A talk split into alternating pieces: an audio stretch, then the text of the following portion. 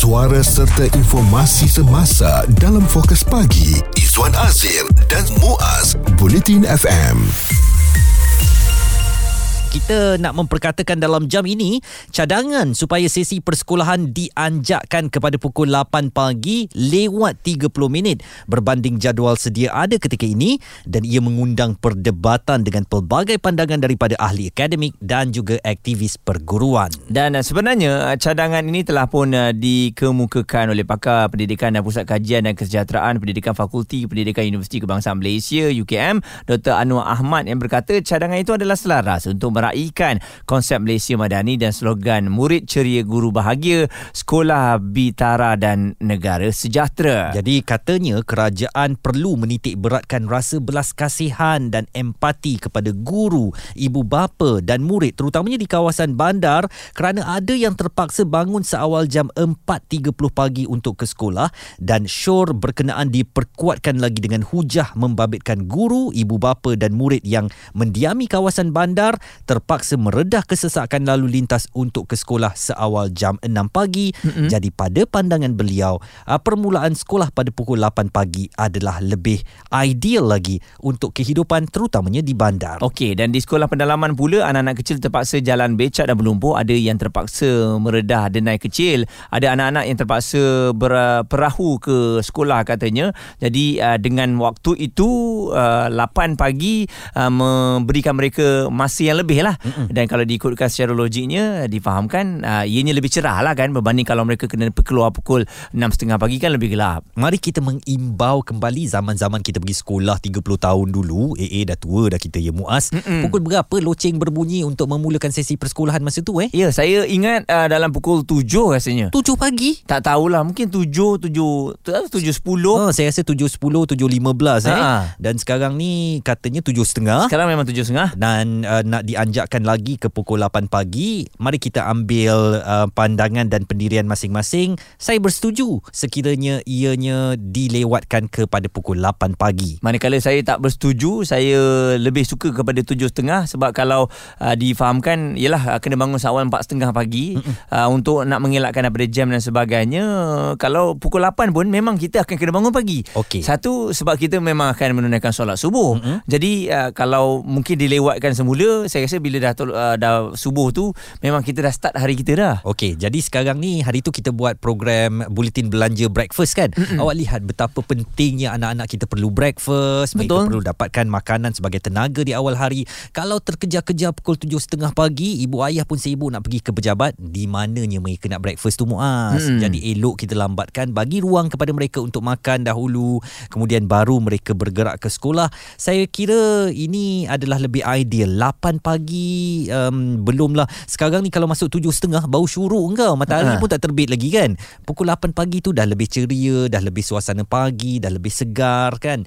Um, saya setuju kalau ianya dilakukan pada pukul 8 pagi. Okey, sebab kalau kita tengok pukul 8 pagi ni bermakna ibu apa pun kena masuk kerja lambat sikit lah. Hmm. ha, sebab sekarang ni ada yang memang menghantar awal. Hmm. macam saya saya hantar awal supaya dia sampai sekolah awal dan saya boleh pergi kerja. Hmm. dan uh, anak saya memang akan bangun awal sama dengan saya. Ah, kesian ha, kepada Amy. Tak, saya memang kesian tapi saya lihat kepada disiplin sebab um, anak saya memang walaupun pukul 4.30 dia bangun tapi tak pernah mengeluh hmm. sebab kita yang mengajar dia untuk bangun awal. Sebenarnya hmm. yang menjadikan breakfast ni saya rasa memang kata Izwan tak tak sempat. Tapi siapa yang tak sempat tu? Kita lah. Kita juga yang bangun lambat tak sempatkan dia. Isu terkini dan berita semasa hanya bersama Izwan Azir dan Muaz Bulletin FM. Sesuaikah sesi persekolahan bermula pada jam 8 pagi dan ini hasil satu lontaran idea oleh pensyarah Pusat Kajian Pendidikan dan Kesejahteraan di Universiti Kebangsaan Malaysia Dr. Anwar Ahmad uh, supaya sesi persekolahan dianjakkan dari 7.30 pagi ke jam 8 pagi mengambil kira kesesuaian, faktor keselamatan, kesejahteraan dan kesihatan rakyat. Okey dan uh, kalau kita lihat sekarang ni bila dianjakkan pukul 8 pun uh, tak ada bezanya lah kalau kita berada di uh, bandar ni contohnya hmm. oleh kerana masih lagi kita kena mengharungi jam uh, dalam setengah jam tu tak ada beza sangat pun. Uh, kecuali memang kena ada perancangan lah. Kalau memang tujuh setengah nak mengelakkan jam kita kena keluar lebih awal. Jadi mungkin saya faham uh, pandangan doktor tadi bila bangun terlampau awal ni tak ada masa bersama dengan keluarga. Tapi sebenarnya kalau nak bersarapan dalam kereta pun ada masa je kita bersama dengan keluarga kan? Dan kerisauan kita juga bila dianjakkan pukul 8 bagaimana pula untuk sesi petang? Akan dianjakkan juga setengah jam lagi lambat lah. Kalau jadi, sekarang ni balik pukul 6 suku uh-huh. berkemungkinan hampir pukul 7 baru sampai rumah. Baik mungkin ada eloknya kalau kita tanyakan sendiri kepada Dr. Anwar Ahmad ni di Universiti Kebangsaan Malaysia kenapa agaknya doktor membuat cadangan begini uh, supaya ditambah uh, satu mekanisme baru sesi persekolahan dilewatkan ke pukul 8 pagi? Kalau kita anjakkan sehingga pukul 8 bermaksud adakah uh, sesi kedua sebelah petang tu akan dianjakkan lagi setengah jam sehingga pukul 7 malam kan? Uh, saya rasa tidak tidak begitu. Perkara yang penting kepada kita sekarang kalau kita nak mewajarkan cadangan ini adalah kita kena tengok silibus kita silibus kita ni ada kalanya terlalu banyak dan ter- bertindak lapis saya bagi contoh di sekolah kita mengajarkan pendidikan Islam kepada anak-anak tetapi kita juga ada kelas uh, Al-Quran dan Fardu Ain sebelah petang. Perkara yang sama, silibus yang sama, uh, ajaran uh, uh, kandungan yang sama. Dan mengapa kita tidak satukan pendidikan Islam itu dan jadikan dia kafar?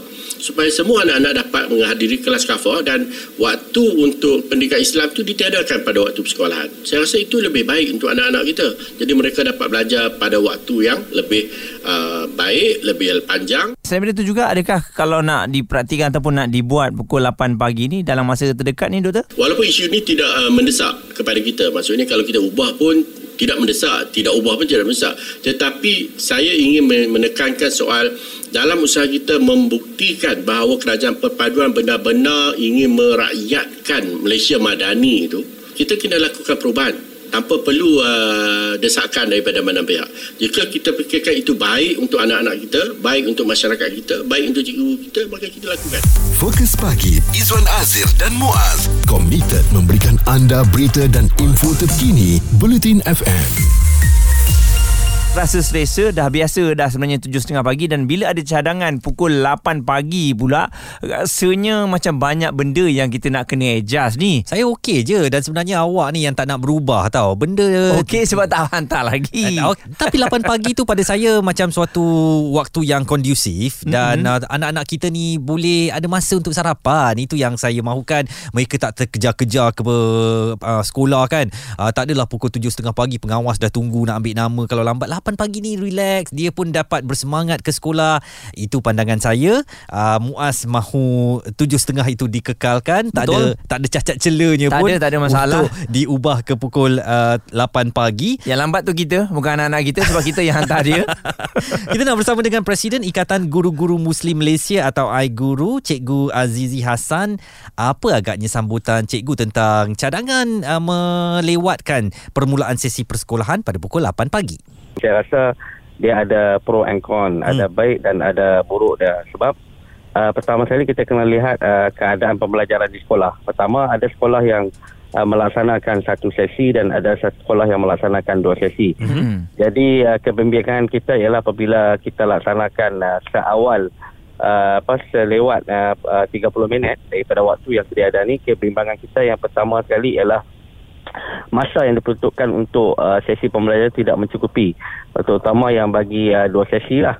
Yang kedua mungkin uh, yang keduanya ialah waktu uh, sesi yang uh, petang tu akan berakhir dengan lewat. Dan hmm. ini juga hmm. akan uh, memberi kesan kepada keselamatan pelajar-pelajar lah. Terutama yang di sesi petang. Jadi ini kena dilihat uh, secara menyeluruh kerana sebahagian uh, sekolah-sekolah kita ni uh, mereka ada kelas uh, petang ataupun kita kata kafar. Hmm. Jadi ini ini perlu dilihat sama ada relevan ataupun tidak untuk kita laksanakan pukul 8 hmm. walaupun kita tak dapat menafikan ada baiknya kita laksanakan uh, pukul lepas sebenarnya sebut oleh Muaz tadi uh, bahawa kita dapat bersarapan sekali dengan family uh, kita dapat menguruskan uh, masa kita untuk pergi ke tempat kerja uh, dan kita kena lihat ada kawasan-kawasan tertentu yang mempunyai kepadatan penduduk yang terpaksa ibu bapa tu keluar lebih awal untuk memastikan mereka tidak menghadapi masalah aliran trafik yang uh, yang yang apa yang yang jam tu tadi. Jadi hmm. ini ini kena dilihat secara secara menyeluruh lah. Okey. Untuk kita laksanakan pukul 8. Cikgu, adakah 30 minit ini adalah satu perubahan yang besar dalam sistem pembelajaran di sekolah, Hmm, cikgu? signifikan tak? Mm-mm. Uh, kalau kita lewatkan 30 minit sebenarnya kalau waktu sesi uh, satu sesi tidak ada masalah kita boleh uh, lewatkan uh, tamatkan uh, selewat uh, 30 minit dia tidak memberi kisah sebab sepanjang kita laksanakan tiga kita mulakan kelas 7.30 sebenarnya kita ada sesi uh, perhimpunan awal tu untuk pastikan uh, kita pelajar-pelajar bersedia untuk belajar mungkin hmm. kelas akan memula pada pukul 7.40 ada 10 minit untuk sesi perhimpunan untuk memastikan pelajar-pelajar diberikan taklimat, diberikan nasihat, Hmm. di, di, diingatkan tentang kesediaan untuk belajar. Jadi bagi saya apa yang kita laksanakan sekarang ni tidak, tidaklah uh, masalah sangat sebab uh, kita dapat menguruskan dengan baik dan untuk memastikan uh, pelajar-pelajar dapat bersedia untuk belajar dan pelajar pun kalau kita mula lewat kita bimbang juga dia bangun lewat pula. Ha ah. Oh, Betul jadi- juga sama jadi je sudah nanti. Ah. Dan apa yang cikgu cakap ni uh, bertepatan dengan apa mesej yang kami terima daripada Iskandar ni dia kata Izwan kalau sesi persekolahan bermula lewat perhimpunan mula lewat anak-anak kita nanti kena panas disidai dekat uh, tapak perhimpunan tu kesian mereka Izwan Ya, betul, betul, betul. pasal perhimpunan pun Ya, jadi isu ya Dia bukan setengah jam tu matahari naik tinggi dah doktor. Eh, eh, cikgu. Ya, ya, ya, betul, betul, betul. Setengah jam dah tinggi dah. Hmm, jadi uh, cikgu merasakan uh, tak ada keperluan lah ya untuk Tiada uh, keperluan dan apa yang kita laksanakan ni dah baik. Tinggal lagi bapa kena mengurus masanya dengan baik Hmm. dan anak-anak pun kena mengurus masa dengan baik. Ha, Ya. Itu yang penting sekali. Jadi itu respon yang diberikan uh, Cikgu uh, Muhammad Azizi Hassan Presiden Ikatan Guru-Guru Muslim Malaysia. Saya rasa apa yang uh, di-conclude last kali itu sama dengan saya. Ha-ha. Uh, maksudnya masa tu adalah masa kita yang uruskan. Betul. Jadi ibu apa yang kena uh, betul-betul uh, tepati masa tersebut. Pendapat, komen serta perbincangan fokus pagi Izwan Azir dan Muaz Bulletin FM. Topik pada jam ini sesuaikah sesi persekolahan bermula pada jam 8 pagi? Dua kem di konti ini saya kata tak ada masalah. Uh, lebih elok bermula pukul 8 pagi. Muaz nampaknya menentang pandangan itu dan mahu status quo dikekalkan pada pukul 7.30 pagi. Betul. Uh, saya fikirkan kalau ibu apa yang masuk pada pukul 8.30 ataupun pukul 9 tak sempat. Sebab um, kita perjalanan daripada sekolah nak pergi ke tempat kerja mungkin ada yang setengah jam ataupun satu jam. Jadi ini bermakna kalau masuk 8 pagi, ibu bapa pun dah kena adjust untuk waktu pejabat mereka mungkin masuk lebih lewat daripada Masa sekarang. tu kita yang uruskan. Kalau start pukul 8 pagi, kita start awal, insya-Allah dia tetap. Asalkan kita tahu manage masa kita macam mana Muaz. Kita ada Zulfahmi daripada Shah Alam. Apa pandangan anda? Uh, saya pendapat uh, berpendapat kata apa ni kena start pukul 8 lah elok ni. Elok kan? Yeah, geng. Sebab apa tu Zul?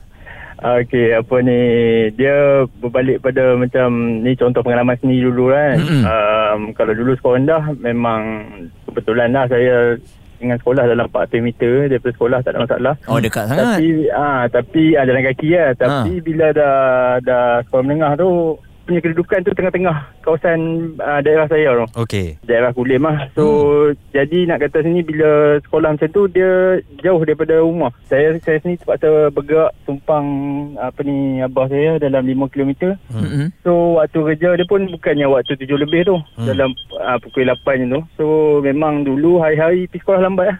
Oh. Jadi kena ikut time time uh, Time abah saya. abang tu eh. Uh, abah-abah. Abah. Abah, abah. Ah. Oh, okey. Ah.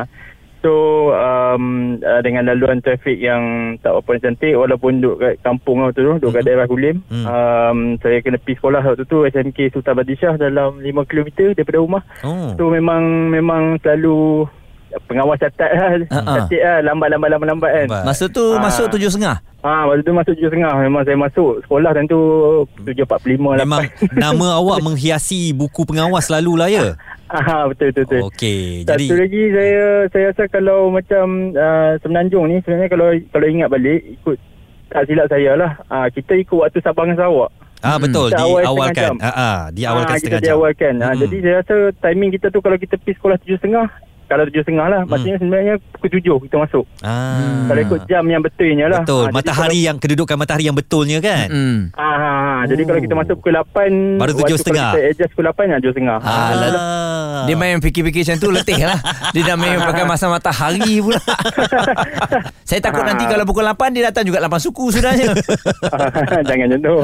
Okey Muaz, kalau tadi kita ada Zulfahmi daripada Shah Alam, sekarang kita ada Cik Zul. Wah, ni Zul dan Zul ni uh, daripada Kuala Lumpur pula. Apa pandangan anda Zul?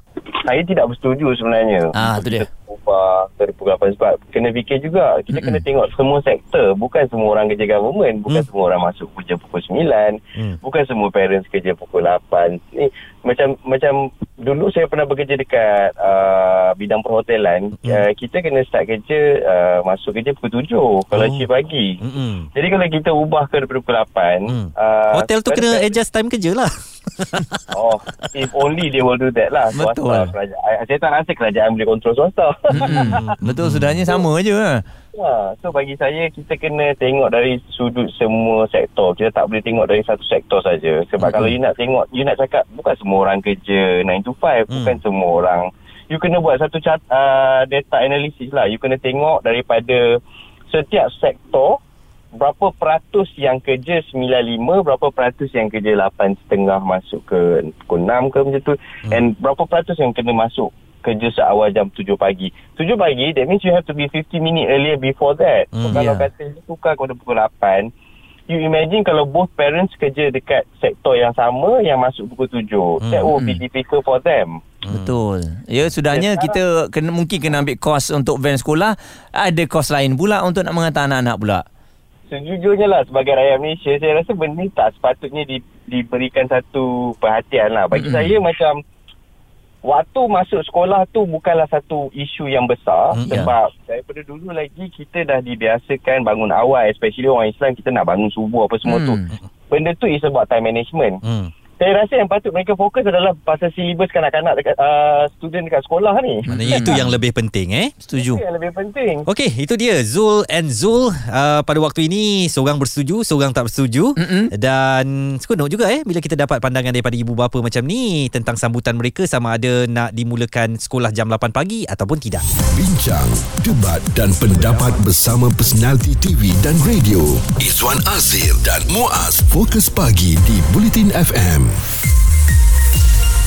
Muaz kata tak payah sibuk-sibuk nak tukar waktulah kekalkan tujuh setengah sekarang saja. Saya katakan why not pukul 8 supaya anak-anak kita lebih um, uh, berkualiti pada waktu pagi. Mm-hmm. Mereka tak perlu terlalu awal bangun pagi. Mereka boleh bersarapan dan masuk ke sekolah dengan bersemangat. Okey, ternyata hari ini ramai bapa-bapa yang memberikan respon sebab mereka yang uh, selalunya akan menguruskan anak-anak. Uh, ibu ya, uh, uh. ibu banyak menguruskan di rumah. Uh, uh. Uh, maksudnya dia selesaikan, dia bangun pagi, dia yang buat breakfast. Lepas tu okey ayah pula yang yang menghantarnya sebab tu saya rasa uh, je lebih dekat dengan ayah lah kan. Hmm. uh, termasuklah seorang pemanggil kita ni uh, seorang ayah nak memberikan responnya.